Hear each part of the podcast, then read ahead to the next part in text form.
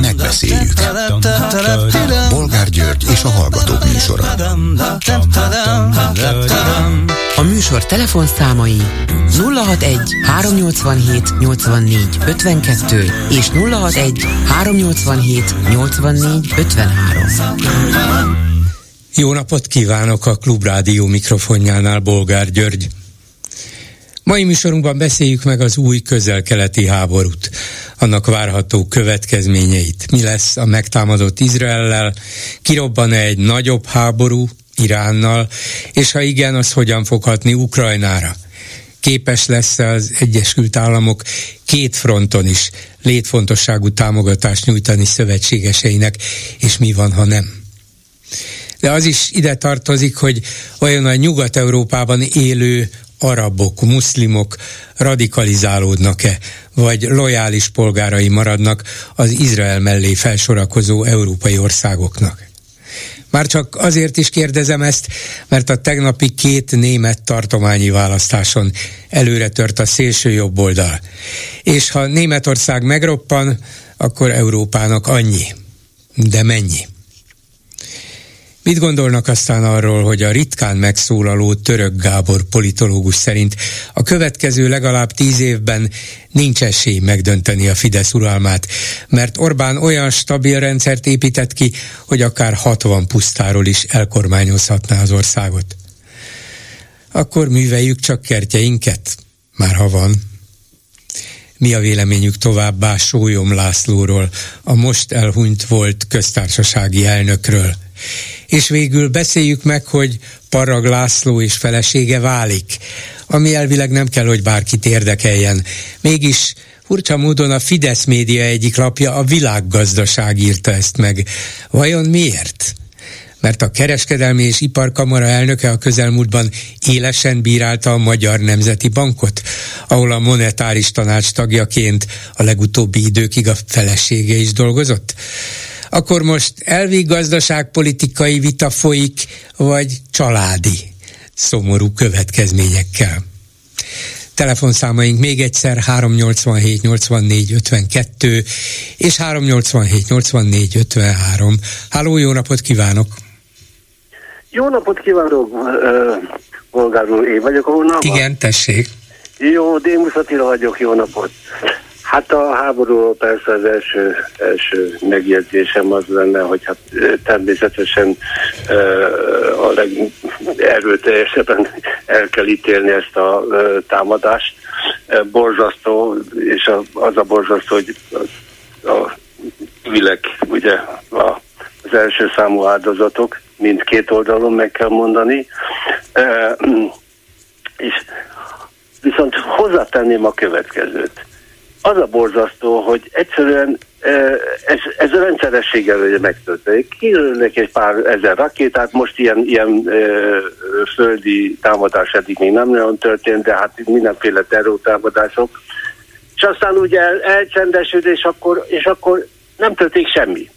Tehát nem történik semmi. Egyszerűen ugye Izrael azért mondjuk azt lehet mondani, hogy százszor erősebb, mint a mint a Hamas, vagy nem tudom micsoda. Hát Izraelnek a legmodernebb hadserege van. Biztos, hogy, hogy borzasztó lesz a bosszújuk, hogy úgy mondjam. De hát politikailag, hát miért nem történt semmi az utolsó, nem tudom, 10 vagy 15 évben? Hát például tudom, azért van. nem, mert ez a Hamas, amelyik rátámadt Izraelre, nem hajlandó elismerni Izraelt, így aztán nehéz politikailag megállapodni. Hát, Tehát csak ilyen modus hát vivendi volt, de, de tartós béke megállapodás nem volt lehetséges. De nem békét kéne, az kéne megállapodást, amit a, az UNO, vagy az ENSZ és a, és a nyugati államok és mindenki ugye meghozott, hogy egyetlen megoldás lenne a, a, a kettő, két államnak a, a, a megalakítása. És ha ez megtörtént volna szerintem, akkor, akkor hogy mondjam, talán nem történne ilyen. Hát, ilyen, talán ilyen igen, Tehát, talán nem, a... de ezzel sokat próbálkoztak, és aztán kudarcot vallott, hogy ki volt ebben a hibás. azt, azt nem hát tudom. Azt Nyilvánvalóan igen. ez a mostani meglehetősen radikálisan jobboldali izraeli kormány nem akarta ezt a két állami megállapodást tovább erőltetni. Hát, de, pontosan. tehát ennyiből ők Semmi is hibásak, de a másik oldal pedig a maga módján kérlelhetetlen volt, főleg ez a gázai Hamas kormányzat. Ez, ez lényegében mindent elutasította. A cisziordániai talán kevésbé, de de e, ebben, úgy látszik, ebben találták meg a saját politikai identitásukat, hogy ők nem alkusznak.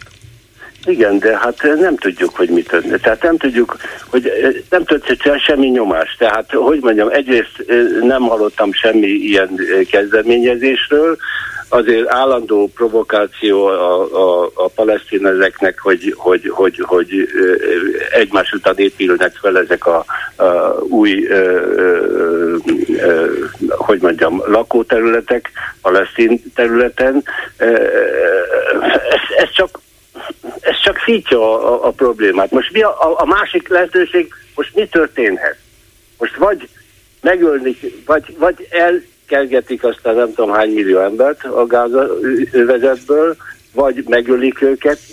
Ez a, ez a, ez a, ez a, ez a ez, hát való, valószínűleg vagy? nem lesz ilyen radikális a dolog, megpróbálják talán a Hamaszt kiszorítani, és valami mást, másik vezetést, hát nem mondom, hogy rá kényszeríteni a gázai övezetre, mert ez nem nagyon menne, de valószínűleg Izrael ilyen irányú nyomást próbál majd kifejteni, hogyha hát ennek, a, ennek a katonai műveletnek vége lesz. Na de eddig is megtörtént, és nem történt semmi. Tehát hát- addig, amíg szerintem ezek a szerencsétlen, mert azt kell mondani, szerencsétlen uh, palesztin ez, ez a, a, a civil lakosság. Igen, szerencsé, uh, szerencsétlenek, de azért ezek a szerencsétlenek végig a, a bosszú és a, a terror és a katonai megoldások különböző eszközeivel próbálkoztak, tehát nem megy ez sem civil támogatás nélkül a gázai övezetben, sem pedig anélkül, hogy a, a Hamaszt tartanák meg a vezetőjüknek és a kormányzó erőnek.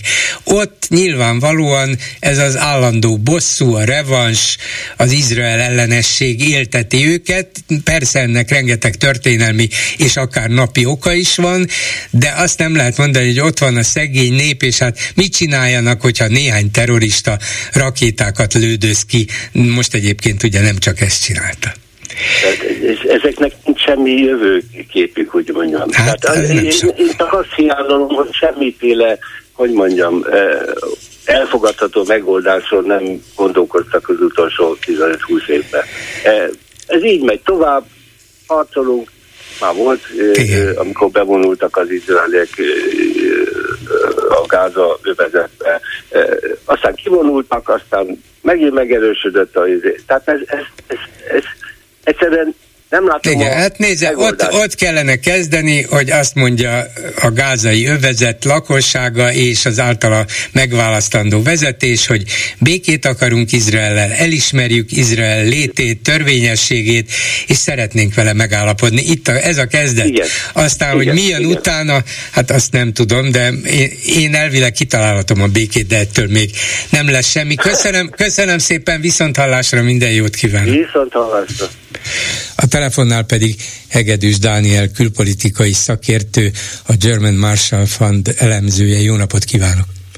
Jó napot kívánok, üdvözlöm a hallgatókat! És beszélgetésünk témája részben az Izrael ben és Izrael mellett kitört háború, mert ugye ez most már a gázai jövezetben is folyik, illetve az, hogy ennek milyen következménye lehet Nyugat-Európában, Európában, és akkor tegyük hozzá mindjárt formailag nem ide tartozó, de azért valószínűleg tartalmilag valamilyen módon mégiscsak összekapcsolható tartományi választásokat Németországban, Bajorországban, illetve Hessen tartományban, ahol a hagyományos jobboldal győzött mind a két helyen, a CDU, illetve a CSU, viszont nem is ez volt az igazán érdekes, hanem hogy az, az új szélső jobboldal nagyon megerősödve került ki mind a két tartományban.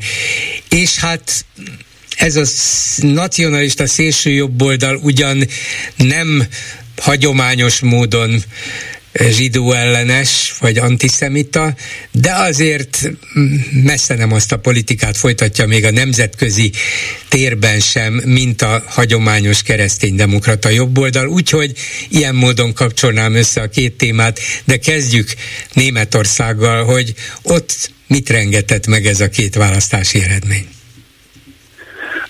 Köszönöm szépen a lehetőséget. Alapvetően hasonló konklúziókat lehet olvasni a német médiában, illetve a német szakértők tollából is, mint amit ön is említett. Igazából a kormányzati struktúrájában ennek a két tartománynak nem történt választás, tehát Bajorországot változás. Ugye, nem történt változás. Bocsánat. Jó, bocsánat, nem történt változás. Választás Igen. történt, csak változás nem. Nem történt, nem történt változás. Hessenben pedig ugyanúgy vélhetően egy kereszténydemokrata zöld kormánykoalíció fogja tovább vinni a tartománynak a, az ügyeit.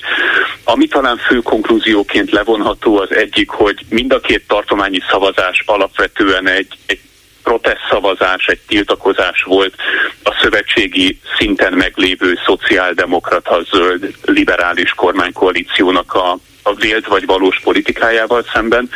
Ugye a három koalíciós párt együtt több mint 12 százaléknyi támogatottságot veszített például Hessenben, a liberálisok kiestek a, a Bajor tartományi parlamentből, és azt lehet mondani, hogy tulajdonképpen a, az a két fő narratíva, ami leginkább a, a szövetségi kormánykoalíció pártjaival szemben hangolta ezen tartományoknak a választóit, vagy a szavazóit, az egyrészt mindazok a, a politikák, amik alapvetően mondjuk az alsó középrétegeknek a, az egzisztenciáját érintették az elmúlt két évben. Ilyen volt például az olajtüzelésű családi házakra olyan beruházások erőltetése, amit nagyon sok, pláne idősebb család egyszerűen már nem tudott anyagilag viselni. Tehát azt is mondhatnánk, hogy a, a klímaváltozással szembeni fellépés, illetve a zöld politikának a társadalmi költségei váltottak ki nagyon erős ellenállást, másrészt pedig a, az egyre feszültebb menekült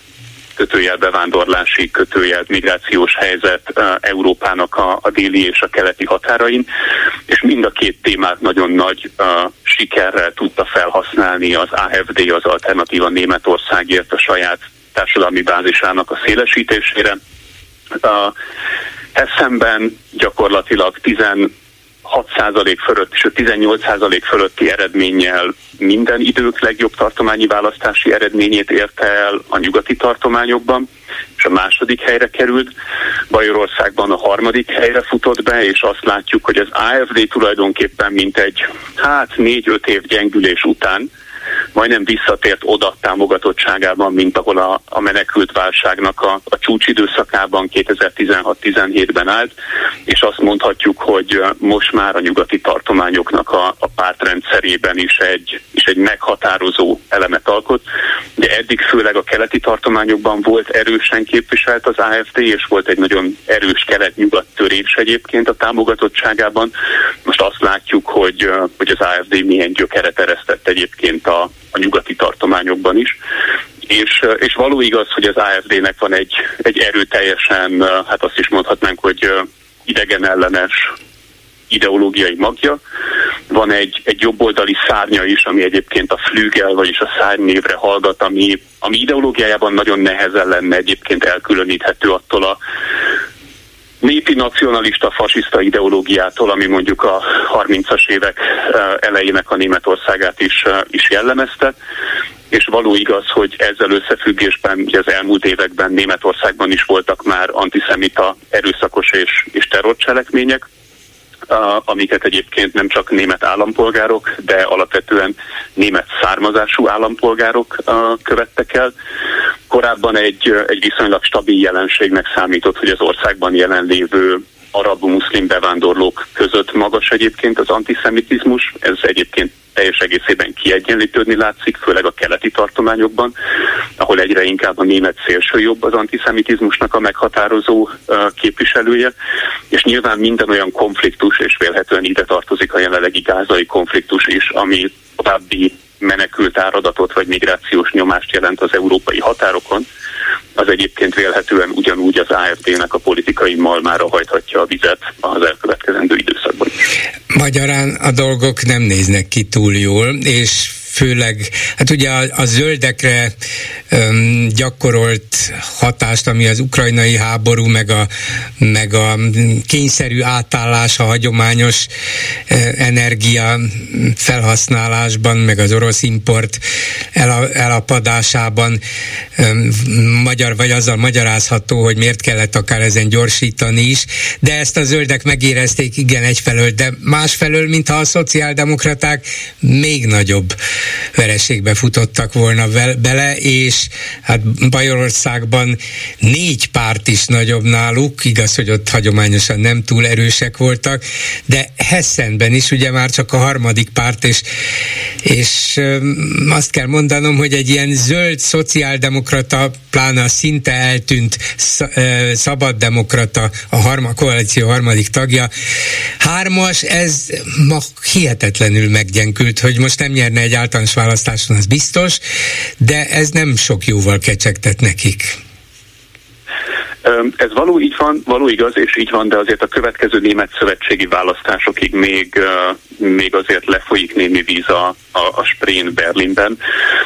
Bizonyos szempontból nehéz a német tartományoknak a pártrendszereit összehasonlítani egymással. Való igaz, hogy a, hogy a szociáldemokraták Bajorországban történelmileg az egyik legrosszabb eredményüket könyvelhették el, viszont alig több mint két százalék ponttal csökkent a támogatottságuk. Pontosan azért, mert mint ön is említette, Bajorországban már régóta egyébként a, a zöldek a legerősebb progresszív baloldali politikai erő, és majdnem kétszer akkora támogatottsággal uh, bírnak, megközelítőleg kétszer akkora támogatottsággal bírnak, mint, a, mint az SPD. Hessenben megint másként néz ki a történet, ahogy ön is említette, ott a, az SPD harmadik helyen áll a CDU és most az AFD mögött. Valóban ez egy nagyon erőteljes politikai visszajelzés volt a kormánykoalíció pártjainak, főleg abba az irányba, hogy igazából valószínűleg kommunikálni kellene sokkal tudatosabban, stratégikusabban és, és sikeresebben. Vélhetően itt vannak a, a legnagyobb hiányosságok egyébként uh-huh. a mhm. kormánykoalíció teljesítményében. Vannak valóban visszás és kontroversz politikai döntéseik, a, amik adott esetben meghatározott társadalmi rétegeknek a pénztárcáját nagyon keményen érintik. Valóban Németország technikai recesszióban van gazdaságilag, és érzi egyébként a, az orosz exportpiacoknak a hiányát. De ha megnézzük egyébként összességében azt a, azt a kihívás együttest, amivel a német szövetségi kormány kép, kénytelen volt szembenézni, és azt, hogy ezt mondjuk milyen sikerrel menedzselték az elmúlt egy-másfél évben, ez nyilván teljesen szubjektív, akkor azt látjuk, hogy vélhetően itt sokkal inkább a percepciók meghatározóak, sem mint a tényleges teljesítmény, vagy annak a hiánya. Nyilván ugyanez igaz a, a bevándorlás vonatkozásában is, illetve a migrációs helyzet vonatkozásában is. Ezek olyan félelmeken alapuló narratívák, a, amik nyilván a 2015-17-es menekültválságnak az emlékeit idézik fel a német választókban, és fordulnak azon pártok irányába, akik egyébként, mint akkor is, most is viszonylag egyszerű megoldásokat kínálnak erre a helyzetre, miközben egyébként az összes német munkadói szövetség figyelmeztet arra, hogy gyakorlatilag a, a német gazdaság már rövid távon is nagyon komoly negatív következményekkel nézhet mennyire, a munkaerőhiány miatt, igen, hogyha, mennyire, hogyha nem sikerül valamilyen úton, módon ezt a kérdést. Mennyire reális az a lehetőség, hogy hát ha megnézzük ezt a két tartományi eredményt, mind a kettőben a, a kereszténydemokrata párt, vagy a keresztény szociális unió, és az AFD együtt 50% fölött van. Ráadásul Magyarországban van egy szabad választók nevű új, jobb vagy viszonylag új jobboldali párt, vagy újonnan erősödő az is, és hát akkor meg óriási jobboldali többség van. Szóval mennyire fenyeget az a veszély, hogy a keresztény demokraták rá lesznek kényszerülve arra, hogy nem egy hagyományos nagy koalícióval, hanem egy szélsőjobboldali nacionalista pártal összefogva vegyék majd át a hatalmat, kétségtelen nem jövőre, hanem a következő választáson, de ha a dolgok ebben az irányban haladnak, akkor ez lesz a megoldás. Nagyon izgalmas Németország lesz abból, amelyik egy ilyen kormányt fog produkálni. A CDU-nak a hivatalos politikája az, hogy semmifajta együttműködés nem képzelhető el az AFD-vel. Ugyan voltak a kezdeményezések abba az irányba, hogy teszteljék a párton belül, hogy esetleg települési szinten együttműködést lehessen kialakítani. Nagyon komoly politikai ellenállást váltott ki a CDU-nak a saját soraiban is. Nyilván a keleti tartományokban nagyobb erre a szándék, a nyugatiakban meglehetősen alacsony.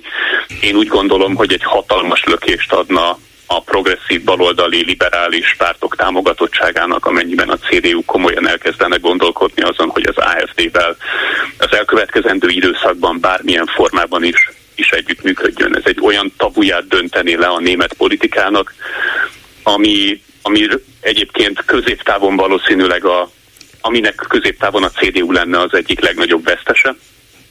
És, uh, és nem, egy olyan nem jobb baloldali polarizációt állítana elő, ami valóban leginkább a korai 30-as évek Németországára uh, És német elemzők ettől nem rettegnek? Nem rettegnek ettől a lehetőségtől? Ma még így van, de ha az AFD tovább erősödik 20% fölé, akkor lehet, hogy hát ez van, ezt akarják a német választók. Um, én úgy gondolom, hogy ez a 45 utáni német önképnek és az német önképpel és az öntudattal való végleges leszámolást jelenteni és, és nem gondolom, hogy akár a konzervatív kereszténydemokrata pártelitekben az erre való hajlandóság az, az széles körben jelen lenne. Ha a elemzői véleményemet kérdezi, én úgy gondolom, hogy az AFD-vel szembeni kordon szanitért, bár folyamatosan fogják tesztelgetni a, a CDU-n belül is bizonyos erők, főleg a keleti tartományokban, én úgy gondolom, hogy ez a kordon szanitér állni fog, remélem nem tévedek nagyot, mert, mert szerintem bármi ezzel ellentétes, az gyakorlatilag a német politikai kultúrának a, teljes önfeladása és saját magából való kifordulása lenne. Úgyhogy reméljük, hogy nem következik be. Köszönöm szépen Hegedűs Dániel külpolitikai elemzőnek, a German Marshall Fund munkatársának. Viszont hallásra. Én köszönöm a lehetőséget. Viszont hallásra. Háló, jó napot kívánok! Üdvözletem, bolgár úr, Rácz vagyok. Parancsoljon! Hallgattam itt az utolsó mondatokat, és csak erre kitérnék egy pár szóra, hogy mm, félve mondja azt, hogy nem ismétlődhet meg a 1940-es évek, vagy 30, 30-as évek inkább. 30-as évek Igen. Németországban. Magyarországon hányszor ismétlődött meg? Hát igen, természetesen én is ezért gondol, gondolom, hogy, hogy azért ez nem teljesen kizárható. Negyedjére és ha összejön a propaganda, sajnos ötödjére. Igen, Németország azért stabilabb, minden szempontból stabilabb, a demokráciát is stabilabb módon építették ki, a választási rendszert is, gazdaságilag is erősebb, kiegyensúlyozottabb és hihetetlen um, társadalmi közgondolkodásbeli fejlődés volt ott 1945 óta, hát persze Nyugat-Németországban, de aztán német egyesítés óta azért egész Németországban, tehát a dolgok nem olyan könnyen mozdíthatók el vagy vissza, mint ahogy akár Jó. Magyarországon, de, de nem lehetetlen, mert itt látjuk ezt a szélső jobboldali pártot, amelyik elkezdett szinte feltartóztathatatlanul erősödni. Na de bolgár úr, csak egyet mondok. Minden országban lesz egy Orbán Viktor, Köszönjük szépen. Nem olyan, csak egy van. Ez biztos nem lesz. Orbán Viktor csak egy van. Ha, vannak kis Orbán Viktorok. vannak. Hát persze. A szándék meg van rá. Után többen vannak. És nehogy az legyen, hogy egyszer majd újra leszállunk a holdra, amit emlegetett Orbán Viktor, és akkor szembe köszön a Apollo már most 20-as személyzete Orbán Viktorral. Mert ugye a hozról is látszik. Uh-huh. Így van. Igen. Elég nagy tükör kell hozzá, az a tükör az a baj, hogy még nem tört össze. De minden esetre Orbánnak van ideje, ahogy Török Gábor egy hosszú interjúban kifejtette, lényegében elmozdíthatatlan, olyan stabil rendszert épített ki, hogy ez megdönthetetlen, szint, szinte lehetetlen olyan, olyan forgatókönyvet elképzelni, aminek alapján ez a rendszer megbuktatható volna. Nem őt mondja egyedül, például Bauer Tamás nekem már egy-két év, vagy még több év óta is szokta itt rendszeresen kifejteni ezt a véleményét, de én igyekezem, igyekszem mindig elhesegetni, hogy ő túl pessimista, és hát azért nem szabad elvenni a reményt az emberektől. Na most Török Gábor, aki aki nem a leggyakrabban megnyilvánuló politológusok közé tartozik. Mert szerettem volna kérdezni, hogy én még az ő nevét ebbe a műsorban most jelenleg hallom először. Hát a műsorban is beszéltem róla, de megszólalni nálunk nem szokott valóban alapból nem szokott megszólalni, tehát én azért próbálkozok más információkból is, tehát más ö, média felületekről is informálódni. Én még az ő nevét nem hallottam soha. De, de, de egy kiváló politikai elemzőről van szó, tehát közismert ember, csak nem a gyakran szereplő hát nem fajtából. Publicista lényegében, tehát nem publikál dolgokat. De előfor, előfordul, igen, de, de viszonylag visszafogott. Visszafogott, és ezért ezért talán gyakrabb, vagy ezért inkább odafigyelnek a szavára, hogyha Török Gábor megszólal, nyilatkozik, leír valamit, akkor ő az, aki kínosan igyekszik nem valamilyen párt mellett állást foglalni, tehát nem olyan könnyen derült ki az ő politikai nézete. Hát és... most akkor kiderült. Hát, de nem olyan értelemben, hogy hát maradjon is így, és Orbán Viktor maradjon száz évig, hanem csak az derült ki, hogy szerinte ez a rendszer felrobbanthatatlan. Hát persze, ez most, mondjuk most, hogy jött a hideg, meg minden, ugye az emberek be vannak rőkönyödve arra a korszakra, amikor még a narancsot csak télen lehetett kapni. Igen, hát most már megvan nekünk télen-nyáron a narancs. Hát, jó van, ide. persze, annak idején csak télen lehetett kapni, meg ősszel, a téli gyümölcs volt Magyarországon. De viszont a másik, ö, bolgár úr, amit kérdeznék Sólyom Lászlóval kapcsolatosan. Mm, igen, köztársasági elnök volt. Ki volt a legelső ö, 2005-ben, ha jól tudom, igen, 2005-ben Fidesz nagy többséggel, tehát a Fidesz is rászavazott. Igen. 2010-ben kinek volt a legelső gondolata Sólyom Lászlót leváltani azért, mert nem egyezett a Fidesznek az álláspontjával? Hát persze, Fide, nem Fidesznek, Orbán Viktornak. Orbán Viktornak. Persze. Mert ugye Sólyom egy csomó mindent, ö, ilyen különleges döntéseket, ugye köztársasági elnöki döntéseket nem hajtott végre. Főleg ugye, ha jól emlékszem, akkor Sólyom László inkább az LMP felé hajlott, a zöld politika felé. Hát volt egy ilyen fajta elköteleződése, hogy ő zöld ügyekben hitt, és néhányszor látványosan állást foglalt ezek mellett. Ugye a Bánáti Bazsarózsa tiltakozásra sokan emlékeznek még ma is. Igen, igen, igen, igen, a meccsekben. De az biztos, hogy, hogy Sólyom Lászlót úgy választották köztársasági elnökké, hogy, hogy az akkori Gyurcsány kormány nem őt szerette volna, csak nem, végül nem, nem, siker, nem sikerült Szili Katalint megválasztani. De azért még, még, még Gyurcsány, is, Gyurcsány is elismeri a mostani Facebook kommentjében, vagy, vagy posztjában elismerően ír Sólyom Lászlóról, ehhez képest pedig Orbán csak a nagyszerű jogász professzort dicséri Sólyomban, tehát még csak véletlenül sem a köztársasági elnököt, hanem a jogász professzort, mintha le akarná őt választani, akár az alkotmánybíróságról, ahol pedig óriási érdemei voltak, akár a köztársasági elnöki tevékenységéről. Sajnos, hogy még ezt nem lehet elmondani, hogy ezt nem mondom, hogy szerencsétlen ember, de nem tudom a tiszteletet, hogy hogy kell ilyenkor megfogalmazni, de csak ezt tudom mondani, hogy szerencsétlen ember még nem forog a sírjában, de már most forog a sírjában, hogy így, így beszélnek róla. Holott, holott ő neki is a köztársasági elnöke volt, mert ugye azt hiszem, hogy mikor októberben iktatták be Schmidt-Pált. Hát látja, erre nem emlékszem, hogy milyen hónapban. Én se tudom, mert őt augusztusban iktatták be, tehát ő nagyon korán lett köztársasági elnök.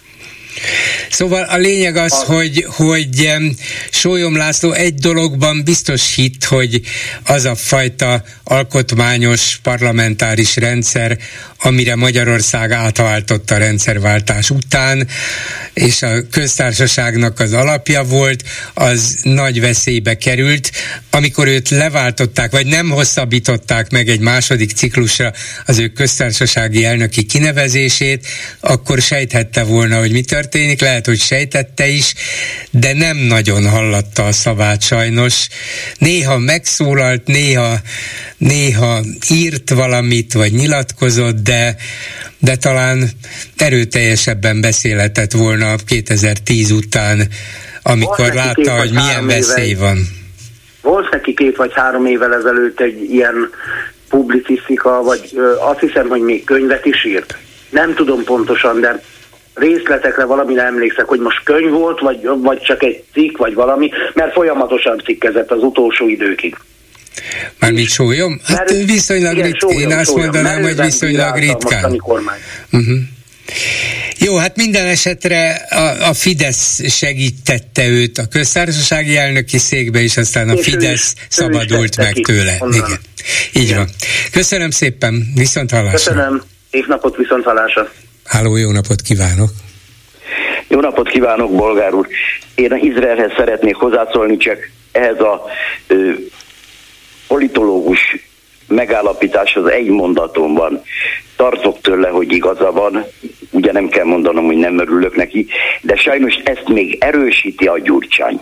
Amíg Gyurcsány a, leg, a legmagasabb törpéknek a vezetője, aki szétverte az MSZP-t, aztán földarabolta a baloldalt.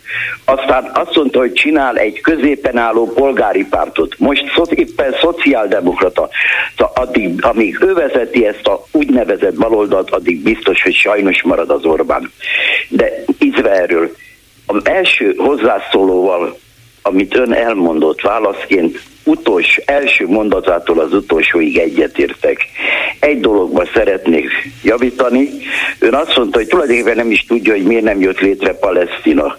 Biztos tudja. Hát, hogy nem Palesztina, Amikor hanem a... ez a két állami rendszer, két amiben... Állam. Igen. nem jött létre, mert amikor az ENSZ kijelölte Izrael területét és a palesztin területet, az arab testvéreik megszállták Palesztina kijelölt területének nagy részét, elsősorban a jordánok mert nekik nem kellett palesztin állam. Ezt mindenki elfelejti, idézőjelben mondom, elfelejti mondani, és ebben kezdik, hogy miért nincs palesztin állam. Az araboknak köszönhető, a többi arabnak, hogy nincs. Ez az egyik. A másik. Tökéletesen egyetértek avval, hogyha valaki nem ismeri el, hogy létezek, akkor abban nem lehet tárgyalni, meg nem lehet szerződést kötni, meg békét kötni. Így van. Hát, e, e, sajnos ez az, ami útjában állt az elmúlt évtizedekben Úgy annak, van. hogy megállapodjanak. Amikor Rabin és Arafat béke Nobel-díjat kapott, mert úgy nézett ki amerikai elnöki segítséggel, hogy végre lesz valami, akkor két nappal az aláírás előtt az Arafat visszalépett, mert a saját csőcseléke halállal fenyegette, a aláírja. Erről se beszél senki. Igen. Igen, így, így van, tehát uh, nyilvánvalóan van egy nagyon erős, nagyon radikális, nagyon háborúpárti és Izrael semmiképpen kiegyezni nem hajlandó um, palesztin vezetés. Na, így van. Na most ehhez hagyd tegyem hozzá. És van egy nemzetközi antiszemitizmus, mert az egyetlen ö, demokratikus, abban a rész, világrészben demokratikus országot, a többpártrendszeri Izrael állandóan bírálja az ENSZ, eddig bírálta nem egyszer az EU, miből vannak a rakéták, vagyonokat küldenek nekik arra, hogy legyen mit zabálni, ehelyett fegyverek költik, a félvilág eltartja őket, és utána jön a sajnálkozás, most meg majd az következik, hogy nem lesz arányos a visszavágás. Ne is legyen, amit lehet, el kell pusztítani belőlük, mert ezek állatok. Hát talán id- idáig, idáig nem mennék, mert emberekről van szó, a dolog bizonyos értelemben annál súlyosabb, mert Na előre megfontolt szándékkal meg, emberi Londonba, döntésekből következett. Tegnap megmutatkoztak, befogadták őket, kenyeret adnak nekik, és ott tüntetnek. Az, arról volt szó az előző riportjában, hogy jobbra megy a Németország, jobbra megy Európa. Azóta megy jobbra, mióta ez a migráció. Semmiben nem értek egyet az Orbánékkal, ez, ez az egybe igen. Mert az iszlám semmi baj nincs a kínaiakkal, a vietnámiakkal, a ukránokkal. Nem akarják saját képükre festeni azt az országot, ahol vannak. Na de ezek Párizsban 300 valahány embert ölnek meg egy, egy merénylettel, és a többi. Tüntetnek és örülnek annak, ami Izraelben történt. Ezeket kell beengedni.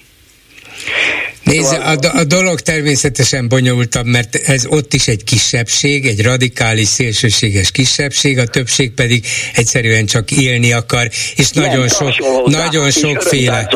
Hát, de a, a, az, egy ki, az egy kisebbség, az egy kisebbség, higgyel nekem, de az, hogy ez a veszély létezik, az biztos, hát persze, igen, igen, hogy mit lehet vele csinálni, azt meg nem tudom, mert sok millióan vannak Európában, és nem egyszerűen palesztinok, hanem jönnek például a volt francia... Muszlimok, muszlimok a többiekkel nincs probléma. Hát igen, igen, de hát Franciaország, mint gyarmattartó hatalom kénytelen volt beengedni emberiességi okokból is a Marokkóból, igen. Algériából, Tunéziából érkezetteket, azóta is jönnek. Ezek nem feltétlenül szélsőségesek, de sokan vannak, és persze más szokásokkal, más hagyományokkal, más vallással. Nem, nem baj.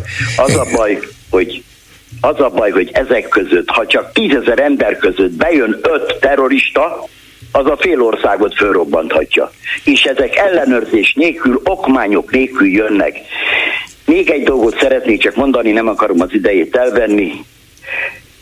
Amikor Izrael bajba van, mindig akkor kell odafigyelni, hogy ki az, kik azok, akik mellé állnak, a többi blabla.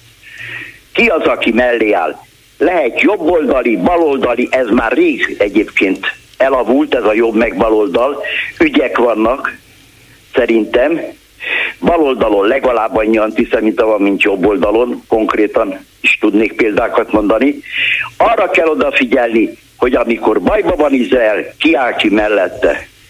És majd figyelje meg, hogy amint egy győznek, és, és akarnak egy rendet csinálni, majd jön az ENSZ meg az EU békíteni idézőjelbe, magyarul visszafogni őket.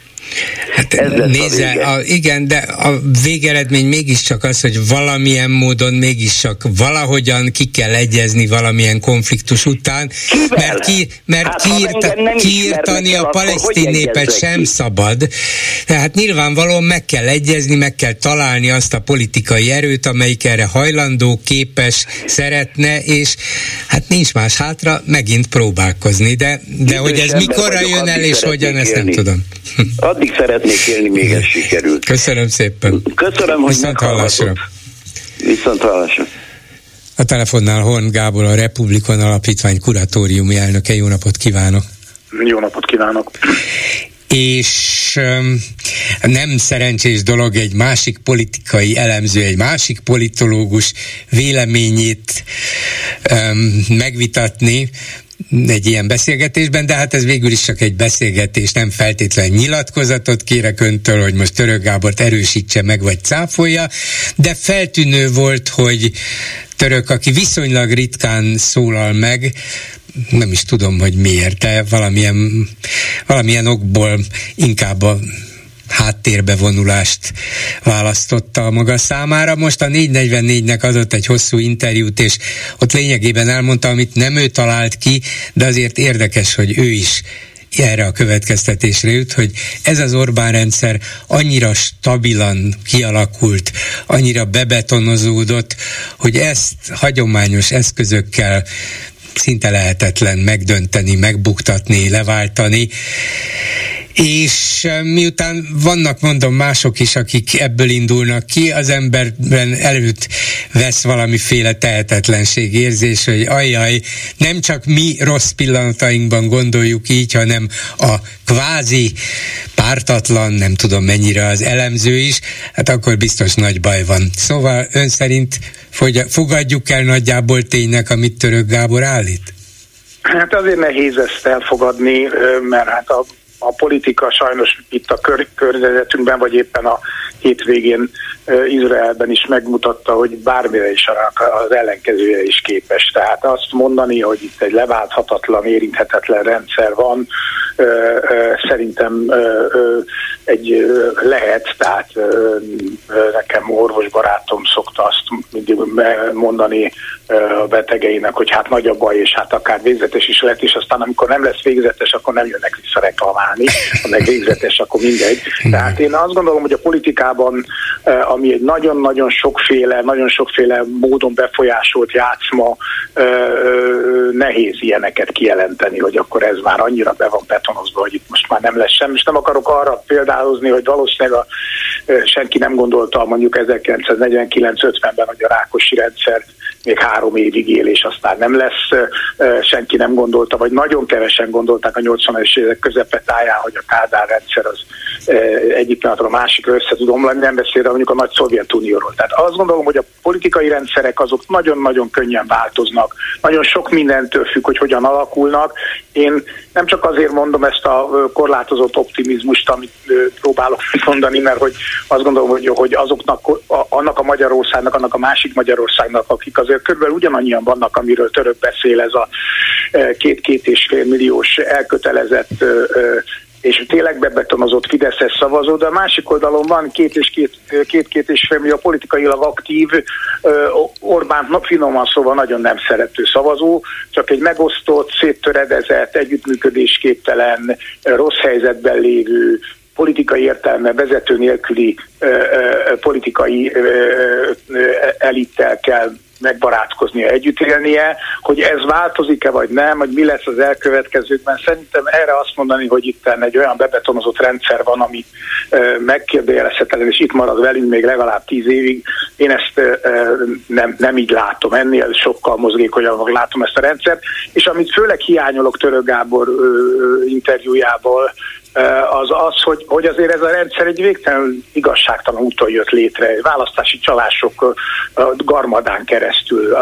Tehát még ha így is lenne, még egyszer, szerintem nincs így. Szerintem minden ilyen bebetonozottnak tűnő rendszer el tud tűnni egy pillanat alatt, össze tud omlani. Azzal nagyon nem értek egyet, amit török mond, hogy Orbán nélkül is működik. Szerintem nem működik Orbán nélkül. Ez Na ez az, bocsánat, hogy itt közben vágok, hát nem vágok, csak szólok, hogy ezt én sem nagyon értem azt, hogy a rendszer már ott tart, hogy nem szorul rá Orbán napi irányítására, de hogy nem, nem, hogy napi, perc, minden percben irányít valamit valahol. Nyilván ez az ő mozgáskényszere is, de az szerintem az egész rendszer úgy van fölépítve, hogy nélküle nem is működne, mert meg kell, hogy várják, amíg ő dönt. Igen, én is ezt gondolom, hogy ez egy nagyon egy, egy személy központú rendszer, és ezek a ö, autokratikus rendszerek könnyen össze tudnak omlani, akár úgy, hogy megunja a, a főszereplő, tehát nem is kell semmiféle tragédiára vagy egyébként gondolni, egyszerűen megunja. Szoktam mondani ilyen baráti beszélgetéseken, hogy valószínűleg Orbánt, ha megkínálnák a FIFA elnökségével, az lehet, hogy jobban érdekelni, Magyarország miniszterelnökének lenni. Nem tudom, mi jár a fejébe, fogalmam sincs, és inkább csak rossz viccként mondom ezt, de azt gondolom, hogy, hogy, hogy ez a rendszer Orbánra van kitalálva, ez a rendszer szerintem nélküle nem működik, ha pusztáról sem működik, tényleg minden, azért is működik ilyen, hogy mondjam, diszfunkcionálisan. Tehát azért lássuk be, egy olyan időszakot élünk, hogy egy válságos időben sorba bizonyosodik be, hogy nem működik a rendszer. Tehát maga az Orbáni világ nem tud reflektálni a bajokra, rosszul reflektált a járványügyekre, most nem politikailag, hanem szakmai teljesítményében. Nagyon rosszul reflektál az inflációs problémákra, ebben az országban több mint egy éve gazdasági visszaesés van, miközben a környezetünkben ez egyáltalán nem így van, és sorolhatom, hogy a reáljövedelem csökkenéssel élünk együtt. Ezek mind azt bizonyítják, most akkor nem beszélek az egészségügyről, az oktatásról, a közigazgatásról, a helyi közösségek lényegében szétveréséről, a minden följebb csúszik, mindenhol a legtetején tudnak csak dönteni döntésképtelenségéről. Tehát én ezt a rendszert egyáltalán nem látom olyan biztonságos helyzetűnek, kétségtelen, és ebben nagyon egyetértek Török Gáborral. Ez a rendszer a, a, annak a két-két és fél millió, inkább 2,2-2,3 millió jelenleg e, e, szavazónak szól, és senki másnak, akikről Orbánék azt gondolják, hogy elérhető, hogy tántoríthatatlanul az övéig maradjanak. Én ebben se vagyok biztos, és ha ez a 2,3 millió már csak 2 millió, és a másik oldalon valamilyen módon megjelenik a együttműködésnek valamiféle akár átmeneti lehetősége, kényszere, ugye közben az ellenzéki szavazó régóta követelni ezt az együttműködést, az ellenzéki pártok egy kicsit se ebbe, erre reflektálnak. Tehát én nem látom ennyire reménytelen, tehát nem gondolom azt, hogy Török Gábor interjúját valaki elolvassa, aki mondjuk egy másik Magyarországban gondolkodik. Nyilván Gábornak nem ez volt a cél, elnézést a Gáborért, de sokáig munkatársam, barátom volt, most is jóba vagyunk, tehát úgyhogy jól ismerem török gondolkodás módját, meg az, a, azt a fajta távolságtartását a napi politikai elemzésektől, ami miatt ő ritkán szól, és akkor mindannyian odafigyelünk rá, ami szerintem helyén való és helyén való. De töröknek ez a fajta ilyen nagyon, hogy mondjam, ilyen világvége azok számára, akik nem, nem tudom, hogy ő miben gondolkodik, de akik nem Orbánban gondolkodnak, ilyen világvége hangulatot teremtő állításai szerintem nem. Hát igen, ez az én problémám is, hogy lehet valakinek ez a véleménye, meg is indokolhatja, és mondhatja, hogy de ezért meg ezért így gondolom, hogy ez reménytelen, de de hogyha ezt a reménytelenséget terjesztjük el azok körében, akik nagyon elégedetlenek ezzel a rendszerrel, akkor mindenkinek rosszat teszünk az országnak is, meg, meg azoknak is, akik egy jobb Magyarországban bíznak, mert hát adjuk fel a reményt, ne csináljunk semmit, tehát ezeknek úgyis, így is, úgy is hatalmuk marad, hát akkor legjobb, hogyha vagy távozom ebből az országból, vagy nem is foglalkozom közügyekkel, az a vég kezdete. Ja, még Török Gáboron ezt nem lehet számon kérni, tehát az elemző azt Azért mondja, persze, gondol. ő azt mond, amit akar, csak nekem nem, van ilyen, gondol, nekem tehát, van ilyen következtetésem, ha Igen. ezt hallom, akkor hát hagyjuk az egészet a fenébe. Igen, hát én azt gondolom, hogy a, a politikai szereplőknek kell alaposan végig gondolni, és nekik nem szabad ezt gondolni. Tehát azok, akik beszállnak a, a politikai csatározásba az ellenzéki oldalon, azoknak például nagyon messze kéne nagyon úgy kéne gondolni, hogy ez nem így van, ahogy, amit török gondol, nem tudom, hogy ők mit gondolnak erről. Sokszor úgy érzem, hogy politikai szereplők tulajdonképpen a török Gábori állásponton vannak, hogy itt most már össze lehetne csomagolni tulajdonképpen, és csak az a kérdés, hogy Orbán Viktor, Viktor mikor vonul vissza, ha jól értem, most már ez se kérdés, mert hogy 60 pusztáról is működik a rendszer. Még egyszer mondom, ezt nagyon nem gondolom így. És, és ez, ez speciális. És szerintem van, tehát egyrészt a politika nem erről szól, tehát ez egy, ennél szerencsére sokkal izgalmasabb és sokkal változékonyabb. Nem akarok forgatókönyveket vennem, én sem akarok összeesküvés elméletekkel előállni, de, de lehet olyan forgatókönyv, ami, ami akár rövidebb távon is komoly összeomlási lehetőségeket. Én nem kívánom magunknak azt, hogy ez mondjuk egy nagy gazdasági válsággal együtt történjen, de azért a környezetünkben, a világban, ami történik, ez nagyon beszorítja a mozgásteret, és egy rosszul működő kormány, bármennyire diktatórikus, meg autokratikus, meg visszaél a lehetőségeivel, a közös pénzünkből épít fel magának sok esetben lég, légvárakat, egy virtuális Magyarországot, ahogy ezt Orbán itt teszik, de azért ezek össze tudnak omlani. Pont azért, mert hogy működésképtelené teszik az országot, és ennek jeleit látjuk. Egy egyre nehezedő világban válságok, katonai konfliktusok szélén időnként a közelbe hozzájuk. Azért ez az izraeli a, Izrael elleni támadás, igen. Hát az Izrael elleni támadás, ez az atak, ami ott történt, ennek, ennek is vannak nagyon súlyos következménye, és ezek mind-mind egy rosszul működő, diszfunkcionális kormány, ha rosszul kezeli, ezek mind-mind lerakódnak, és adott esetben akár oda is vezetetnek, hogy azt mondják az emberek, hogy köszönjük szépen, Orbán Viktor, mi ebből nem kérünk. Tehát én ezt nem látom ennyire, egyáltalán ennyire reménytelennek. Fontos lenne, hogy egyrészt az ellenzéki politikusok hallják meg az ellenzéki választó igényeit, reflektáljanak arra, szólítsák meg őket, ne egymással foglalkozzanak. Van feladat, és szerintem ez a feladat elvégezhető. 2021 őszén, nem volt az olyan nagyon régen, ugye két éve, nem csak az ellenzéki szavazó gondolta azt, hogy az Orbán rendszernek akár rövid távon vége lehet, hanem maga Orbán Viktorék is azt gondolták, hogy akár vége lehet, ha visszaemlékszünk ezekre az időkre. És ez nem volt olyan régen, azóta nem történtek csodák, azóta csak rosszabb helyzetbe került az Orbáni világ. Kétségtelen, hogy az ellenzésre került jobb helyzetbe. Hát igen, egy rövid választ kérnék, bár erre valószínűleg azt fogja mondani röviden, hogy nem tudom, de mégis nem az a probléma, hogy az ellenzék minden belső nehézsége és, és útkeresése és együttműködés képtelensége ellenére az a legfőbb baj, hogy nincs vezetője, hogy nincs egy ember, akit fel tud mutatni az ellenzéki közönségnek, hogy na, ő vezetné az országot demokratikus utakra.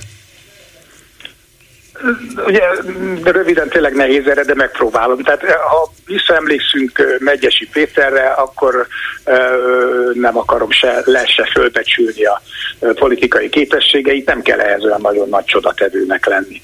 Tehát nem a messiást kell várni, ha már itt Izraelről beszélünk, hanem ki kell szenvedni azt a politikai alakulatot, azt a konstellációt, és ez persze kellenek arcok. Nem biztos, hogy egy arc kell, nem biztos, hogy az a megoldás, amit Orbán kínál, ez az egyközpontú, egy emberre épülő rendszer. Én egyáltalán nem vagyok ilyen biztos, hogy itt tényleg csak ez működik. Látunk más példákat, nem egy országban, akár a környezetünkben is.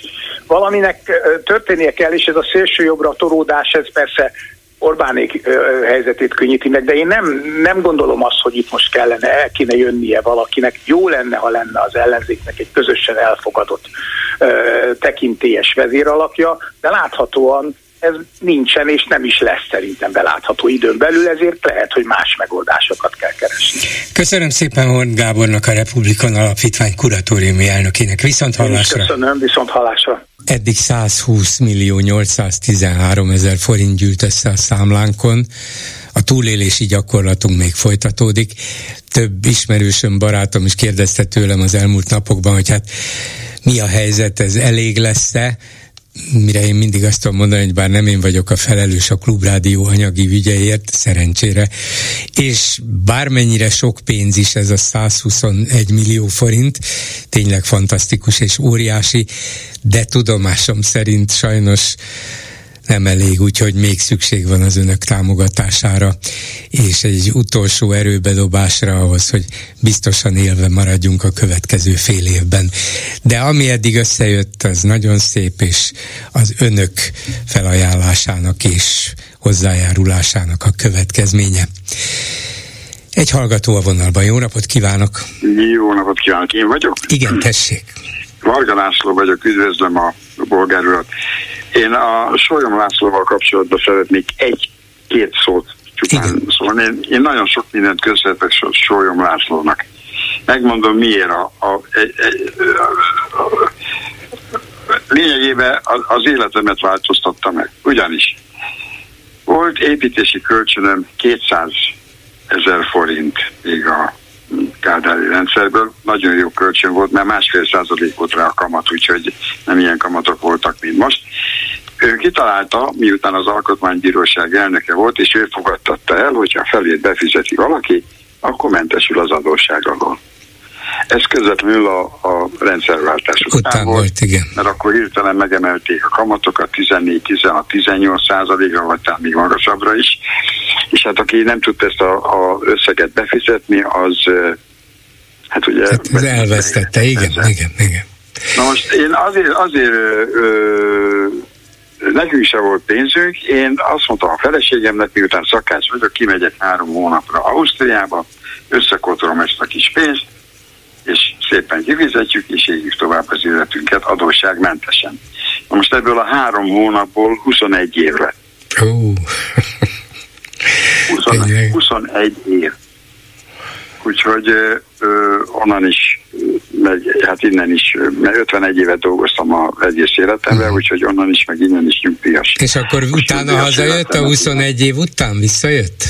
E, visszajöttem. Uh-huh. Lehet, hogy, mert én előbb jöttem vissza, mind ahogy történtek itt dolgok, úgyhogy már bánom, hogy jobban is csináltam volna, csak hát anyám, apám az akkor már sajnos meghalt, anyám itt volt, a fiam az a, tök mert hát furcsa mód. Hát nem kell ezért mentegetőznie, vagyunk itt még néhányan olyanok, akik úgy érzik, hogy hát alakulhatott volna jobban is, de azért de, még nem kell feltétlenül elmenni. Ja, ja, de mondom, a legnagyobb hiba ott volt ezzel a visszatéréssel kapcsolatban, hogy nekem a szívem 600 dobbant, amikor én átléptem a magyar határt. Tehát én, én, én, nem, én nem, a feleségem a sváb az még kint is maradt továbbra is, mert egy kocsmát üzemeltettünk, csináltunk. Uh-huh. De én hazajöttem, ahogy nyugdíjba tudtam menni, én hazajöttem, mert szóval én nem, én nem tudtam ott beilleskedni, szóval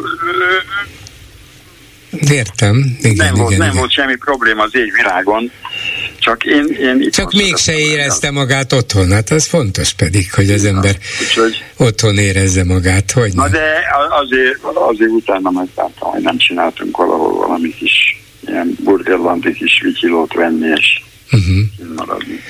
Hát vagy legalább, legalábbis, ha az ember megengedheti magának, jó, itt vagyok otthon, de azért nem árt, hogyha van hova mennem egy kicsit arrébb, hogy megszabaduljak az itteni nyűgöktől, nem? Hát ezt már elszúrtuk. A, a fiam ugyanolyan, mint én, ő is. Én, én hébe-hóba tanultam meg németül, a fiam az perfekt volt, tehát ő kórházba volt, kórházba került Ausztriába, és nem tudtak megállapítani, hogy osztrák vagy, vagy mert uh-huh. tökéletesen beszélt a nyelvet, egy nyelvtehetség a fiam egyébként. Hát akkor és neki könnyebb lett volna ugyan valóban. Ez, ugyanez minden. Ő, ahogy lehetett, ahogy ő is szedte magát egy kicsit, már menekült haza. A barátokhoz, az ismerősökhöz, a mennyasszonyához, most már feleségéhez, úgyhogy Na, helyes, itt, itthon kell, itthon kell megváltoztatni az országot. Solyom Lászlónak köszöni. Az, az nyugodjon békébe, én, én szeretem őt, mert ő mondom, ő megváltoztatta az életemet. Hát sok mindent megváltoztatott valóban egyébként, ez, ez is egy konkrétum volt, és, és végül is azt az alkotmányos rendet az ő általa vezetett alkotmánybíróság vezette be, és aztán Orbánék szedték szét. Hát így van. Egy merev igazságosztó volt egyébként. Igen. Úgyhogy köszönöm szépen. Volt, volt gerinc. Én köszönöm. Jó egészséget, viszont hallásra. Viszont hallásra. Háló, jó napot kívánok. Jó napot kívánok, Bolgár úr, Tátai György vagyok és a török Gábor féle, nem tudom, dolgozat, vagy tanulmány. Ez egy interjú, ez, ez most egy interjú. interjú.